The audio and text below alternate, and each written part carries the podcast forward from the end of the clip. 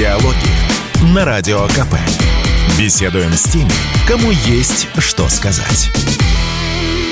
И снова здравствуйте. И снова в эфире радио «Комсомольская правда». Я Сергей Мордан. Сегодня у нас в гостях Дмитрий Куликов, телеведущий, мой коллега. Душевно рад. Дмитрий, что приехал. День добрый.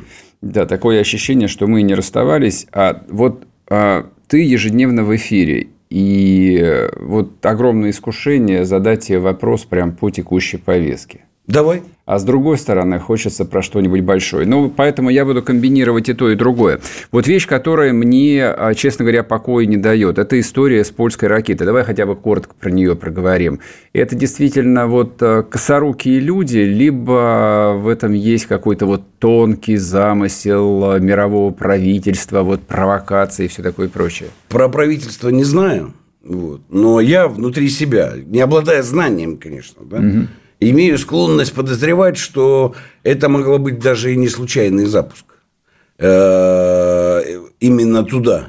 Вот. Вообще, вот как-то мне так, знаешь, интересно. Вот поля, поля, вот, одинокая зерносушилка. Одинокий и, трактор. Одинокий трактор. Хотя все убрано уже. И, да, и почему-то именно туда попадает. Да? Но это ладно, это просто вопросы. Я на основании этих вопросов ничего не могу утверждать. Угу.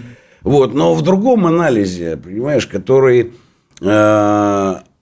показывает, что э, есть эм, такая, такая позиция, которая требует от Зеленского переговоров. Западная позиция. Вот. Я как бы не буду сейчас версии там, за правду это, либо для того, чтобы э, выправить явный перекос Э, по отношению к мировому сообществу и внутри Америки, да, а он есть. В чем перекос? Россия говорит, мы открыты для разговоров без всяких условий. Вот. И тут на этом фоне, с другой стороны, поддерживаемый Западом Зеленский орет, что у него не будет никаких переговоров, он только победит, нас разгромит, выйдет на все эти самые. Политически и внутри Америки это на выборах было показано, потому что э, как раз вот интересно, у нас многие считали, что Байден будет сидеть на украинской повестке, а он ее замикшировал очень глубоко. Но на украинскую повестку сели республиканцы. Ну, там, выборах, да. И понятно, что они с нее слазить не будут. Поэтому есть у, у группы Байдена и внутри Америки, и вовне с этим проблема. Потому что их подопечный ведет себя как ну, вот разжигатель войны, на которого нет угомона. Поэтому тут могут две версии быть. Либо американцы вообще на основе военного анализа считают, что надо как-то сейчас зафиксировать результат, потому что потом будет хуже. Вот. Либо они играют, так сказать, в эту игру. Вот. Но я думаю, что в любом случае это Зеленского напрягает, и Украину сильно напрягает, потому что у них чудовищной мощности прилив зрады – по поводу этих самых переговоров внутри. Мы это должны понимать. Вот, потому что, э, ну, как? Вот, допустим, даже если они случатся, да, то российская оппозиция, понятно, четыре области от Конституции не, ну, э, не отторгаемы совершенно. Другого мы быть не может просто. И если о чем-то говорить, то это надо будет признавать. Четыре области и Крым снять с этого с сомнительного статуса. Ну вот. Э, плюс, э, конечно, цели, которые мы ставили, о нейтралитете там и так далее, они все будут. А ради чего Зеленский даже по оценке американцев положил 100 с лишним тысяч человек, украинцев? И этот вопрос ну, встанет, как только... Потому что ни одна из целей Зеленского в этом сценарии не достигается вообще. Ну, не случайно ведь даже Залужный, который на поводке у американцев, вынужден говорить, что вооруженные силы не примут, украинские не примут переговоры. Примут, они не примут, это второй вопрос, тут надо обсуждать. Вот. Но он даже вынужден это сказать, потому что объем ну, зрады внутри, в том числе и в вооруженных силах, вот, и утверждение о предателе, и все было зря, все 9 месяцев. Ну, а почему тогда в апреле не подписали? Ну или в конце марта переговор. Ну, не было бы 100 тысяч жертв. Не было бы, тогда бы не было и 10 на то время. И этот вопрос остается. Поэтому, извини, что отвлекся, но без этой рамки, как бы, поэтому вот ситуация с э, взрывом в Польше была рассмотрена Зеленским и его шайкой сразу как подарок судьбы. Угу. Потому что он почему начал орать так сразу? Братья поляки, мы вместе с вами отомстим коварным русским. Мы навек с вами, сейчас мы вот давайте пятую статью. Типа да? окно возможностей. Окно возможностей открылось. Перейти на новый уровень эскалации, в котором ну, ему можно будет как-то выбраться из этой ну, сложной ситуации. Не будем пока усугублять ловушки, не ловушки. Угу, угу. Но сложная ситуация наверняка есть. И они могли спровоцировать это окно возможностей. То есть могли и целевым образом выстрелить. Я не готов это отрицать. Я не готов утверждать, что это так и было. Это было бы голословно. Да? Но я не готов это и отрицать, что они не целевым образом сделали. А дальше он попер буром, ему же делать нечего. Да? Вот Байден говорит, это не доказательство, а он говорит, я уверен, что это не украинская ракета. И я с Залужным войну прошел. Поэтому я ему верю, и все будет точно так. Э, и в этом смысле у него как бы без, безвыходная ситуация. У него нет хорошего решения по этому поводу.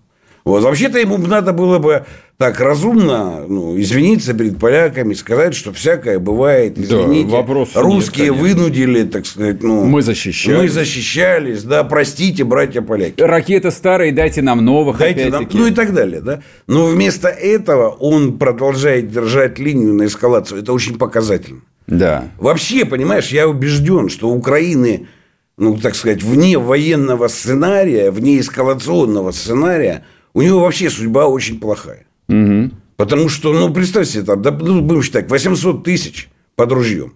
Вместе со всеми, кто попрятали оружие по схронам и по подвалам, так по сказать, привычке, по, по прикопали, да, миллион вооруженных людей. Ну, вот представим себе на, э, там, на условиях Российской Федерации плюс-минус заключен мир или перемирие. А что делать? Экономики нет. Угу. Энергетики нет одни проблемы и миллион вооруженных людей. Кстати, кто их будет держать под управлением? Миллион вооруженных людей. Как с ними быть? И это самая ужасная картина, которой боится и Зеленский, и вся его шайка-лейка. Потому что они станут первым объектом ненависти ну, в кавычках скажу, общенародный. Да? Mm-hmm. Там с народом проблем, проблемы, да? но я воспользуюсь этим словом в кавычках. Общенародная украинская ненависти объектом станут они в этом случае. Кто-то должен будет виноват быть, да. И ну, поэтому они так дергаются и суетятся. И поэтому, извини, далеко ушел, но угу. без контекста невозможно понять. Я не исключаю варианта, что это была сознательная провокация. Именно поэтому. Как попытка создать коридор выхода или окно возможностей, как ты сказал. И тогда у меня отсюда следующий вопрос. Э, вот, э, ну, поскольку ты упомянул, что тема каких-то вот отдельных от Украины мирных переговоров – это вот подрыв э, зрады в сознании, значит, политических украинцев. У них очень сильно. Да, мы в этом смысле примерно схожего психотипа. Мы тоже переживаем по поводу любого упоминания мирных переговоров. Переживаем. А нас, а нас этой темой кормят вот как будто испытывают Точно. терпение. А, а зачем а, тогда, вот может у тебя есть э, некая вот комфортная версия, зачем нам мирные переговоры? Потому что в любом случае они закончатся в нашу пользу или действительно Смотри, я вот, да, я понимаю мира? твой вопрос, и тема действительно болезненная, болезненная, мы родственные, так сказать, ну, один народ, это вот можно здесь понять, да, по реакциям. Более того, в нашей истории э, ну, сознательно много раз это эксплуатировалось ну, как минимум в явной форме в 916-17 году, в предельной, технологичной. Вот. Ну, и в разных формах это было, кстати, в годы перестройки и крушения Советского Союза. Как бы тоже было. Вот. Теперь ты говоришь, зачем нам? А я, я считаю, что позиция, которую там Песков, в частности, озвучивает, она правдивая. Ну, в том смысле, что нам они не зачем. Э, мы говорим так, мы э, официально говорим. Я думаю, что это соответствует действительности. Мы цели СВО готовы достигать хоть в процессе переговоров, хоть э, ну, в процессе проведения этих самых СВО и военных действий. Это сказано прямо. Поэтому э, э, наша задача не в переговорах, наша задача э, в достижении целей. И в этом смысле я хочу напомнить, что э, Путин говорил, и, кстати, больше всего Лукашенко говорил это Зеленскому, объясняя, что каждый последующий выход на фронтир переговоров будет на худших для Украины условиях. Ну, мы легко сейчас можем это увидеть. Вот сравнив конец марта и апрель, и сейчас. Да? Вот, это, это точно совершенно. Надо ли они нам... Э, понимаешь, в чем дело? Мы от них не отказываемся. И я думаю, что это прав, ну, правдивая позиция. Потому что можно и с этим работать. Я не думаю, кстати, это было и в прошлый раз, это было очень важно, что там, допустим, начало каких-то разговоров где-то должны привести к остановке боевых действий сразу, автоматически. Вот в прошлый раз мы на это не пошли. И, и я думаю, что надо будет работать вот в этом, так сказать, дуплете. Да? Переговорная калитка открыта. Ну, говорите. Э, нам это важно по нескольким параметрам. Вот, э, начиная от работы с мировым сообществом угу. и с теми странами, которые нас поддерживают, и чтобы им удобнее было нас поддерживать. А это важно. И Китай, и Индия, и Турция. Вот. Я, прерву, я прерву тебя здесь на одну минутку. Мы сейчас уйдем на новости, потом вернемся и продолжим. Дмитрий Куликов с нами. Не уходите. Радио «Комсомольская правда». Только проверенная информация.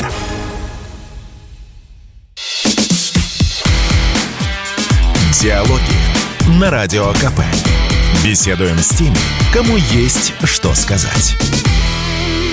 И снова здравствуйте, и снова в эфире радио «Комсомольская правда». Я Сергей Мордан и телеведущий Дмитрий Куликов. Прошу, я перебил тебя на полсловия. Вот, ты да, рисовал вот эту да. картину. О, смотри, вот очень важно, во-первых, чтобы те, кто нас поддерживает на самом деле, американцы ведь недаром говорят, что те, кто заявляют о э, э, нейтралитете, на самом деле они поддерживают Россию. Это так, это факт. Ну, просто до тех пор, пока гегемония американская еще в разных направлениях держится, и где-то они могут многое сделать и навредить, да, то да, это называется нейтралитетом. Но на самом деле мы все знаем, что нейтралитет это в пользу Российской Федерации. Это совершенно очевидно. Так вот, мы должны создавать э, благоприятные условия поддержки нас и нейтралитета вот этого самого для других стран. Это, это очень важно. Очень важно. Это, кстати, по Турции. Там, почему мы на зерновую сделку идем? А сколько стоит возможность использовать все торговые каналы Турции, которые мы используем? Ну, э, они стоят этой самой зерновой сделки? А к этому, ну, я-то считаю, что стоит. Да, я-то считаю, что стоит. Вот. Ну и много чего, чего мы еще как бы здесь, наверное, не до конца э, понимаем. Ну, там, включая э, северный фланг НАТО со Швецией и Финляндией, ну и так далее. Да? Поэтому я вот я понимаю, что ты понимаешь, да, но для слушателей, для зрителей скажу, когда, когда говорят, что вот геополитическая игра – это всегда очень сложная игра с большим историческим и перспективным контекстом, то есть с прошлым и будущим, и там все это нужно учитывать, вот, и причем это игра на многих досках. В этом смысле Бжезинский методологически был неправ. Вот, геополитика – это небольшая шахматная доска. Геополитика – это игра на многих досках. Сеанс одновременной игры на многих досках. Всегда у любого, кто участвует в геополитике. Ну, отвлекся, так сказать, mm-hmm. на метод. Вот, поэтому э, нам эту дверь открытой надо держать с этой точки зрения. Второе, я считаю, что по отношению к зраде и того, что может начаться, ну, ну у, у Украины ситуация гораздо более тревожная, внутренняя в этой, в этой части. Ну и третье, если комбинировать, если комбинировать открытую дверь переговоров э, с компанией осени зимы 22-23, которую мы должны, так сказать, провести, а судя по тому, как идет обработка инфраструктур, степень интенсивности, вот. Мы готовимся активно к этой кампании. Вот. Поэтому это всего лишь как бы один, один из инструментариев. Вот. Я, кстати, э, тебе так скажу, что даже если ну, будут достигнуты какие-то соглашения ну, в какой-то момент, вот, э, на тех условиях, которые для нас э, будут, ну, ты знаешь, даже здесь неправильно сказать слово приемлемыми. Вот я такой контекст веду. Давай с тобой вернемся год назад, в ноябрь 21 года. Помнишь уровень зрады и всего? Как раз интенсификация пошла первая. Я как раз ездил в Донецк, Байрактары полетели, пушку нашу разбомбили. Они вылезли через речку э, под, э, под Тельманово, да, я забыл, э, Старомарьевка, я еще туда ездил. Э, помнишь, да, когда они захватили, флаг там подняли. Угу. Это как раз было ровно год назад. И степень нашей израды про то, что ну, Россия ничего не делает, Россия совсем смирилась, э, э, значит, правительство все слило, государство все слило и так далее, но был у нас довольно, так сказать, сильным и катастрофичным. Это было в ноябре. Ну, в декабре, конечно, мы выкатили петицию, угу. которая ну, взбодрила так, часть патриотического сообщества, но все равно никто не верил Абсолютно. в то, что мы что-то сделаем. А мы сделали, извините, ну, по полной программе. По полной программе. Ну, учитывая, что даже члены Совбеза были не готовы, да, в общем, да. к этому да, По, ну, фокусу. Теперь вот, теперь вот спросить, да, вот если, допустим, будет зафиксировано э, как минимум или там на каком-то этапе, вот же снимаются все претензии по поводу наших территорий, вот они, они наши, да, ну, там и фиксируется нейтральный статус, я бы считал, что это ну, то, о чем мы с тобой, Сережа, в ноябре прошлого года не могли даже мечтать. Понимаешь? Да. И, ну, вот если бы ты или я сказали, ну, или нам кто-то с тобой сказал через год, Донбасс внутри России, плюс еще Херсон и Запорожье, угу. вот, и все это признано Э, признано как российские территории. Но этого же не будет. Подожди. Это же, это же невозможно. Я не знаю, возможно или нет. А можно вот я коротко да. поспорю, хотя да, это конечно, я должен вопросы задавать. Конечно, поспорю. Ну, ты, ты просто сам ответил, э, почему это невозможно. Потому что любые мирные переговоры, вот в таком формате. Взорвут Украину к чертовой матери и пол Америки. Это обнуляет ее. Вот просто вот нет никакой Украины. Да. Ну, то есть, вот, да, вот этой конструкции, Правильно. придуманной в 91 году. Поэтому мы к ним готовы. Да. Будут они или нет, я не знаю. Да, поэтому, Но мы к ним готовы. Да, поэтому даже на танке ехать до Львова совершенно не обязательно. Скорее, потом с полицейской операцией. Ну, как значит, метафора, Сереж, понятно, да, что мы сейчас обсуждаем некоторые конструкции вероятные, да, ну, которые задают логику. А, вот а, я, Возражение у тебя да, было. Я, от, от этого я хотел оттолкнуться. То есть, вот мы понимаем, что мирные переговоры, то есть, ну, задумка там, как нам кажется, ясна, но вероятность стремится к нулю, поэтому придется воевать. И вот я же с этого и начал. То есть любые разговоры о мирных переговорах там неверо... невероятно нервируют людей. Просто вот, вот доводят до полного иступления. И ты это знаешь, и я это в эфирах вот, вот просто кожей чувствую. А вот внутренний фактор, а, его кто-нибудь здесь взвешивается, измеряет, что там 300 тысяч мужиков на фронт уехали, их тут семьи ждут, родные, близкие как-то вот разговаривать по-другому теперь придется-то не как год назад с людьми. Я, честно говоря, да, понятно, что это нервирует. Ну, это нервирует. Вот, но нужно ли, но нужно ведь все-таки включать, ну, разум. Я вот честно считаю, я, мое мнение, да, вот, что даже если эта калитка, так сказать, будет открыта, то э, до достижения и закрепления необходимых нам результатов СПО продолжится. Ну, как кнут, ну, да, да, да. в определенном смысле, как кнут и пряник, там, ну, я не знаю, угу. да. Вот, это, это вопрос политики. А вот с общественным сознанием, я тебе так скажу, ну, надо... Ну, и, кстати, наша с тобой задача, прежде всего. Потому что, понимаешь, вот государственная власть не всегда может все объяснить. Не потому, что она к народу так относится, а потому, что нельзя из позиции власти говорить то, что используют против тебя твои враги. Угу. Это железобетонное требование. Кстати, на придурке Зеленском вы ну, можете, так сказать, увидеть, да, вот про те же переговоры. Он подписал там, например, этот себе указ, запрещающий ему говорить. Угу. Вот. А, а теперь, теперь ему начальник Ука- приезжает из Америки. Да. И начальник из Америки приезжает и говорит, говори. И он начинает ну, но, да. но это самый мягкий просто пример mm да, такой вещи. Не всегда государственная власть может и должна ну, публично сообщать о своих целях и намерениях. Не всегда. Вот. Из этого надо исходить, потому что э, публичное сообщение сделает их недостижимыми. Угу.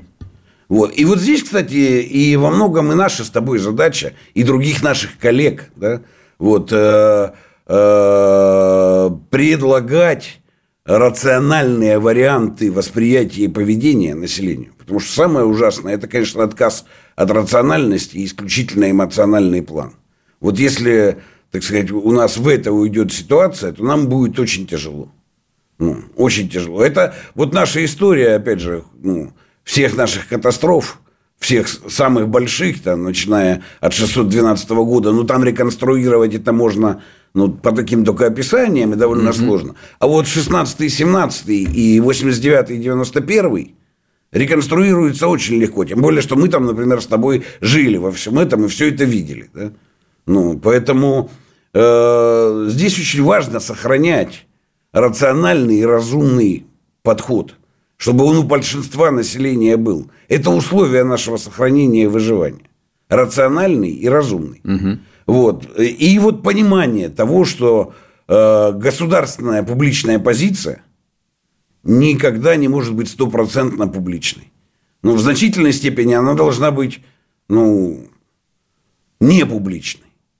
Ну, так скажем, 50 на 50, да, пример. Просто понимать объем пропорций. Я сейчас фантазирую. Вот. И, э, ну, соответственно, нужно э, нужно понимать примерно, какой может, ну, какова наша ситуация, какие наши могут быть цели реалистичные, реконструировать их ну, mm-hmm. самим, самим, да, и обсуждать. Вот, потому что, ну, как ты себе представляешь, ну, вот наши часто говорят, ну, вот там выйди и объяви э, цели. Ну, а если они настолько масштабные?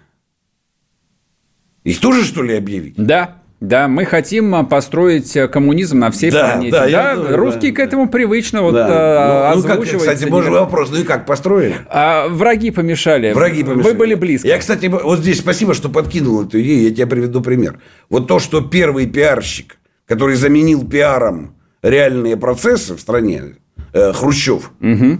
Да. А он первый пиарщик. Верно. У власти верно. И, ну, и его власти. Нам икнулось очень сильно. Мы даже не понимаем, насколько. В 80-м году, когда он обещал коммунизм, да. советские люди вышли, Мишку увидели над стадионом, Олимпиаду увидели. И поняли, что а, коммунизм улетел. А, а коммунизма, ну, коммунизма нет и не предвидится. Прерву тебя еще раз на одну минуту на новости, вернемся и продолжим. Не уходите. Радио «Комсомольская правда». Никаких фейков, только правда. Диалоги на Радио КП.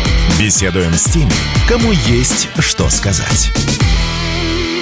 И снова здравствуйте, и снова в эфире радио «Комсомольская правда». Я Сергей Мордан. Вот, в принципе, знаешь, с тобой, прости, Это что... Дмитрий Куликов, а это Дмитрий он Куликов. разоблачает, а теперь не культ личности, а того, кто разоблачил да, гадина культ личности.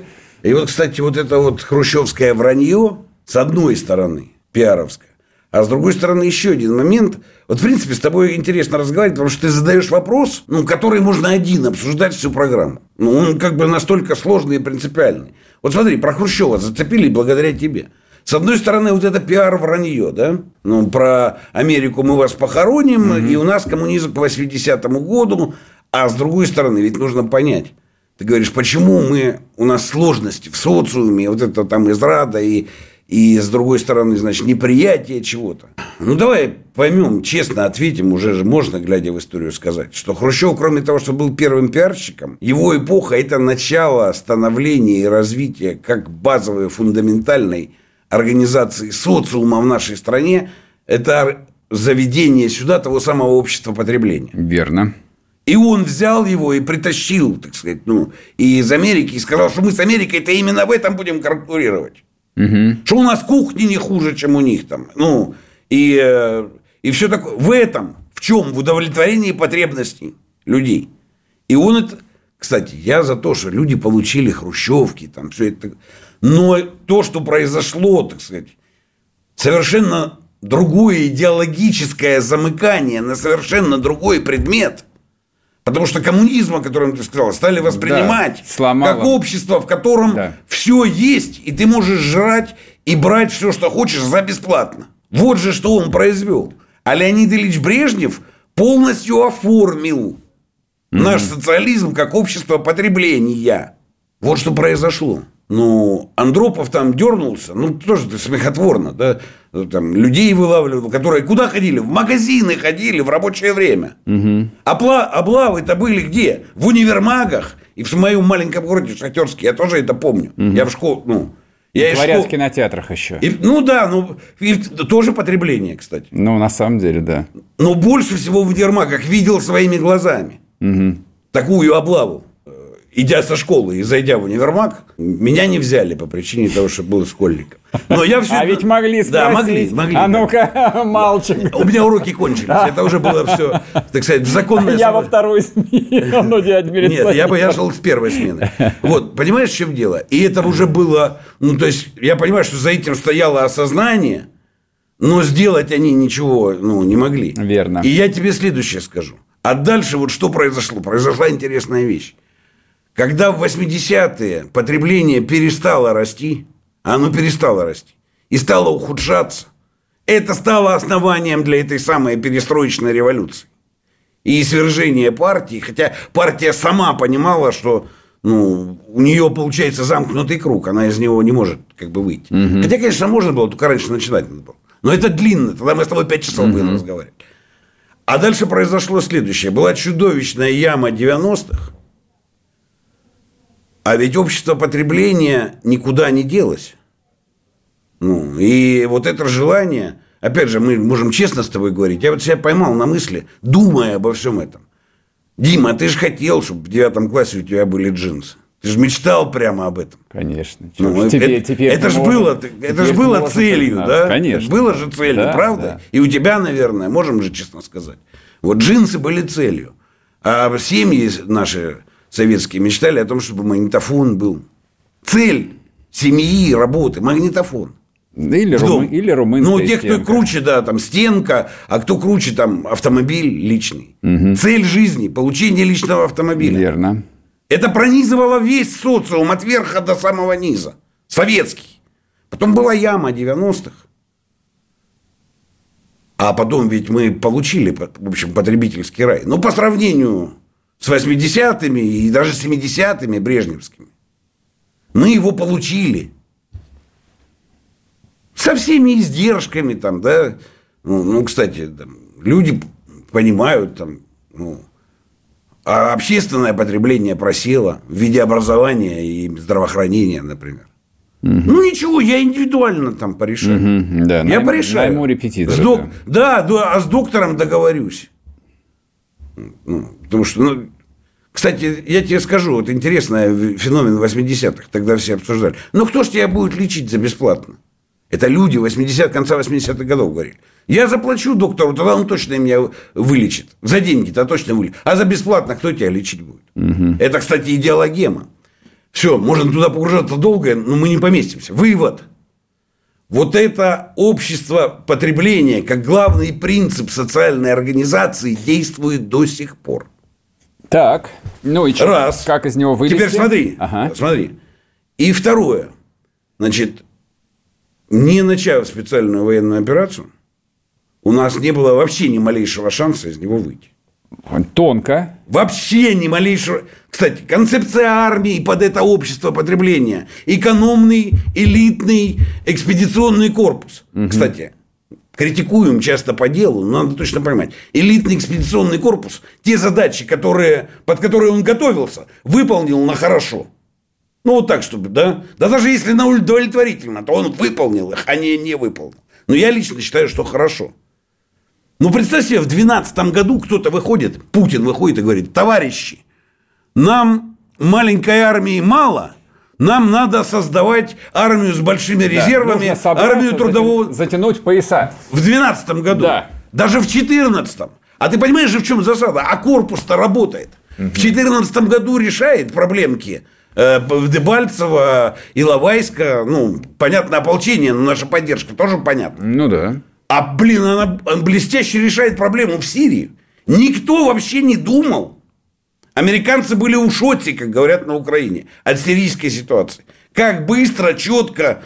Да, проблемы были, Пальмиру оставляли, возвращали. Но это же этим самым корпусом решена проблема. Та, под которую корпус готовился. Возвращаясь назад. Иначе и в этом процессе начать реформировать армию и говорить, нам нужно ВПК сейчас, значит, развить. Да, нужно построить систему эшелонированного... Как ты думаешь, как весь социум, который находится в согласии, ну, соотносительно, а при этом так, абсолютно никогда не бывалым в истории России уровнем потребления, потому что нулевые и десятые – это исторически небывалый в России Абсолютно. уровень потребления. Никогда мы так хорошо не жили. 50 сортов водки в любом деревенском магазине. Да даже дело не... не... Это важно. Под... Давай да, тоже скажем правду, наконец, как бывшие Сереж, советские люди. да в этом тоже. Но дело не в этом. Кстати, между прочим, пьянство-то упало. Реально. Да, а при этом пьянство упало. Реально упало пьянство. Но ты понимаешь, в чем дело? Вот если мы сейчас посмотрим на Запад, вот даже, да, то наша бедность и западная бедность – это две разные э, бедности. Потому что наша бедность – это бедность, а западная бедность – это нищета. И в том смысле, то, что у них как бы, ну, называется бедностью, на самом деле это нищета. И она будет сейчас разворачиваться. Мы от нищеты практически освободились. От нищеты. От нищеты. Ну, за вот эти там 20 лет. Ну ладно, об этом можно спорить. Но ты согласен в другом принципе. Вот есть общество, которое в абсолютном да, историческом да, да. выражении никогда хорошо так не жило, российское. И тут ему говорят, что? Социальная мобилизация? Встаем с колен. Да о чем вы? Угу. Я тебе более того скажу. Пока все не увидели – что у нашего корпуса экспедиционного есть реальные сложности под Харьковом, то, в принципе, оно бы так и... Понимаешь, да? Теперь вопрос к власти. Вот власть не организует. Ну, извини меня, но э, у нас народовластие. Народовластие. И народ вот хотел жить вот так. И до тех пор, пока он не убедится. С нашей, опять же, с тобой помощью и с помощью власти. Что так жить нельзя, как известный фильм, да? Кончилось. Ничто не бывает вечным. Да? Ну, нужен другой тип социальной организации. Ну, под это, под это понимание народом, большинство народа, что действительно нужен другой тип социальной организации. Нужно давать предложения. Угу. Если ты будешь давать их вперед, то у тебя два выхода есть. Один сталинский, который я считаю, что тогда Сталин принял то решение, которое он принял. Я думаю, что других вариантов не было. Ну, по крайней мере, я их с очевидностью не вижу. Но сослагательное наклонение не беру. Но при этом я считаю, что если мы похожие методы мобилизации к социуму применим сейчас, нас разнесет в куски мелкие. Более того, издержки от применения именно этого метода даже если не разнесет, даже если все задавим. Но будут уже невыносимыми для нас. Кстати, здесь сделаю ремарку. Вот Сталин, например, применил эти методы, да? Но он тем самым ведь открыл дверь к разрушению построенного же социума. И через эту дверь и зашли. На чем Хрущев пришел и на чем он сделку заключил с номенклатурой. Он осудил репрессии, которые были механизмом социальной мобилизации в целом всего. Осудил их. И провел И сказал, больше никогда этого не будет. Я вам клянусь, честная комсомольская, перекрестившись, ни одного из партноменклатуры никто больше не тронет. Отдайте мне за это власть. Они ему сказали, на. Прерву тебя еще на одну минутку и вернемся. Радио «Комсомольская правда». Мы быстрее телеграм-каналов. Диалоги на Радио КП. Беседуем с теми, кому есть что сказать. И снова здравствуйте, и снова в эфире радио «Комсомольская правда». Я Сергей Мордан, телеведущий Дмитрий Гуликов. У нас, к сожалению, остается последняя часть. А, значит, выяснили, а, репрессии, с твоей точки зрения, слабо осуществимы, позволь я все же вот э, заострю, уточню. Давай, давай, я ж, ты же знаешь, я же люблю там Заострить. и про Сталина, да. и про ГУЛАГ, э, то есть э, со списком моих героев, да, все понятно. А вот при всем уважении, вот при всем понимании, но полмиллиона российских солдат на фронте сидят в окопах. Их ждут миллионы близких. Миллионы людей день и ночь делают оружие победы. А внутри общества, ну или, по крайней мере, внутри вот части а, образованного общества, все как было, ничего не меняется. А это не является своего рода угрозой. Вот это вот такое, ну вот э, непроизносимое, ну люди поумнее молчат. Дураки сразу черные квадраты повесили и вот и уехали в Израиль. А те, кто поумнее, молчат. Но ждут, что сейчас все рассосется и все вернется вот в 19 год, все будет как прежде. Не пора ли вот все же как-то вот, вот на газок так подновить в плане социальной мобилизации как-нибудь? Ну, ты понимаешь, ты же вот вынужден сам ну, при том, что ты говоришь, там, мои, моя галерея портретов известна, да. да, но ты ведь вынужден, в хорошем смысле вынужден, потому что ты разумный человек, все равно использовать вот такие слова, как-нибудь, как бы так нам это сделать. Это ведь не случайно. Это не потому, что ты боишься сказать, а я думаю, потому что ты понимаешь, что способы решения, э, ну, возможные в этом ключе, не являются очевидными и э, последствия их тоже не, ну, не являются очевидными. Мне так кажется. Поэтому ты так, ну, э, я, вот еще раз говорю, мобиль, ну, мне кажется, и в этом смысле мне кажется, что это выбор Путина. Да? Э, он, и это впервые в нашей истории, он проводит реформы страны, масштабные, фундаментальные, кстати, если ты посмотришь от 99 -го года до сегодня, угу. это будет очевидно просто. Угу. Фундаментальные реформы страны без применения привычного у нас в таких случаях массового насилия, хоть Петровского, хоть Сталинского. И это уникальный для нас исторический шанс. Целей добиться, а э, издержки, порождающие проблемы – не задействовать. Еще раз обращу внимание, Хрущев на разрушение проекта зашел именно через канал репрессий. Именно через него. Хотя Сталин ну, решил очень многие проблемы тогда, в 30-е годы. Не было бы никакой коллективизации, не было бы никакой индустриализации. И с войной у нас были бы такие проблемы, что представить себе страшно, если бы он этого не делал. Но при этом диалектика всегда применяя такие вещи, ты создаешь слабые ну, зоны. Слабые зоны. Угу. И вот на этом это абсолютно, так сказать, заметно. Ну, не говоря уже о, так сказать, э, последствиях более широкого плана.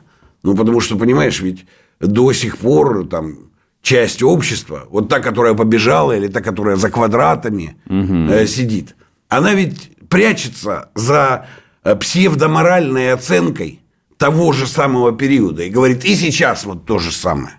Что вранье? Сейчас совсем не то же самое. Вот, а э, мораль для оценки таких вещей э, применима ну, только с точки зрения там, морали тех времен, например, когда это происходило. Потому что там нужно же другое сказать, что в принципе ну, сталинское государство снизило объем э, жертв и неправовых видов уничтожения людей по сравнению с революционным периодом. Кстати. В этом смысле сталинская эта штука, это была как бы пиршество гуманизма. Описанная во всех, во всех западных этих самых контрреволюция, которая следует, да, или там, ну, контрреволюция, устанавливающая, так сказать, имперский порядок. Но это никто не обсуждает. Угу. Потому что вот для тех, ты же интеллигенция сказал, ну, интеллигенция ведь от слова интеллект – я сказал, Она... образованный класс. Да, ну, нет. хорошо, образованный Образованщина, класс. Обра... Ну, да, это точнее, хотя здесь я бы тоже с Александром Александровичем поговорил, ну, что он имеет в виду под этим. Вот, но, но если пользоваться интеллигенцией, они же так себя называют, так это же слово «интеллект». Там, кстати, в этом названии слова «совесть» нету. Угу. И слова «мораль» ее нету, там есть интеллект. Они не в состоянии быть рациональными и разумными. Умом нации они быть не могут не, не умеют, понимаешь? И прячась, уходят в моральное пространство и говорят, не, мы совесть нации. Я сам ни хрена не понимаю, по делу сказать ничего не могу, но, но вот мор... но морально я вот выше вас всех. Вы все навоз, а я моральный бриллиант. И вот с этих позиций я сейчас буду обо всем судить. Вот же как это устроено, понимаешь? И здесь, эм, ну, как это наше, опять же, историческое пятно. Ну, с, э, родимое пятно, да? Вот, э, оно там с 19 начала 19 века и, может, даже раньше в каком-то смысле. С ним надо разбираться. Но путь там тоже только один. Но если ты интеллигенция, то возвращайся к слову интеллект. Вот, ну, возвращайся. Поставь перед собой сверхзадачу быть умом нации. Вот. А совесть, она народная, она как-то сама. Ну, тысячу лет жила совесть в народе. Вот. И, и дальше жить будет. А интеллигенция тут как бы ни, ну, ни при чем. Совершенно. Вот э, поэтому, понимаешь как, э, я, я очень надеюсь, очень надеюсь, хочу в это верить, это те категории, которые мне не свойственны, но я ими пользуюсь, в том, что мы вот эту задачу, которую нам никогда в жизни, в исторической жизни нашей страны и народа, и цивилизации решать не удалось, то есть провести все-таки масштабную преобразование и выход в следующий этап развития, э, ну... Без плахи. Без плахи, да. Без плахи. Это был бы для нас уникальный исторический опыт, который мы могли бы потом осваивать, понимаешь? Он, он является, так сказать, ценным. Я при этом не являюсь ни пацифистом, ни моралистом, ну, ни, ничем. Я рассуждаю, глядя на все это, сугубо рационально – как человек, получавший историческое образование, и чьим интересом является исторический процесс как таковой. Философия исторического процесса – это то, что меня интересует, над чем я думаю. И вот размышляя над этим, мысля об этом, я прихожу к таким выводам. Вот, я не собираюсь никого ни судить, ни оправдывать. Считаю вообще эту всю деятельность бессмысленной. Потому что надо сначала понять. Вот тот момент, когда ты понял, кстати, произойдет страшное, Сережа. В тот момент, когда ты понял, у тебя пропадет желание судить или оправдывать. Оно бессмыслится. В тот момент, когда ты понял, в чем суть дела, в чем суть процесса. И почему так, а не иначе. Ты сейчас описал прям такую вот э, идеологию технократов, которые делают дело и не заморачиваются над всякими гуманитарными глупостями. Нет, нет, заморачиваться а мне, а мне кажется, мир как раз вот черно-белый стал. Да, не заморачиваться над гуманитарными глупостями, нет, я этого не говорил. Я, я просто утверждаю, что, например, анализ исторического процесса есть предмет гуманитарного мышления. Понимаешь? Вот, Конечно, ну, да. Вот, ну, а что значит гуманитарными глупостями? Э, это ведь не гуманитарные судить или оправдывать. Почему, как, с каких оснований вы вообще собрались судить или оправдывать? Вот предъявите ваши основания. Я вас уверяю, любой, кто со мной в споре будет предъявлять основания для того, что он кого-то осуждает – ну, этот спор будет им проигран. Потому что это не такое простое дело. Вот. Если гуманитарными глупостями называть вот это, желание судить или оправдывать, быть, понимаешь, это все глубоко очень. У нас времени не хватает. Это и есть тот самый сверхчеловек Ницше там и Гегеля, да, вот этот вот господин, которому Бог не нужен. Угу. Бог судья, говорили раньше. Ага. У нас теперь каждый вот этот из образованщины судья. Каждая по, мангай теперь вместо Бога. По поводу всего, чего хочешь, понимаешь? Угу. Осудит или оправдает.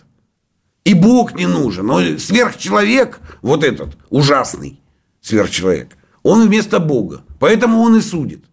Ну, я с этим не согласен. Богу Богова, человеку Человекова. И э, так должно быть. Если у тебя исчезает...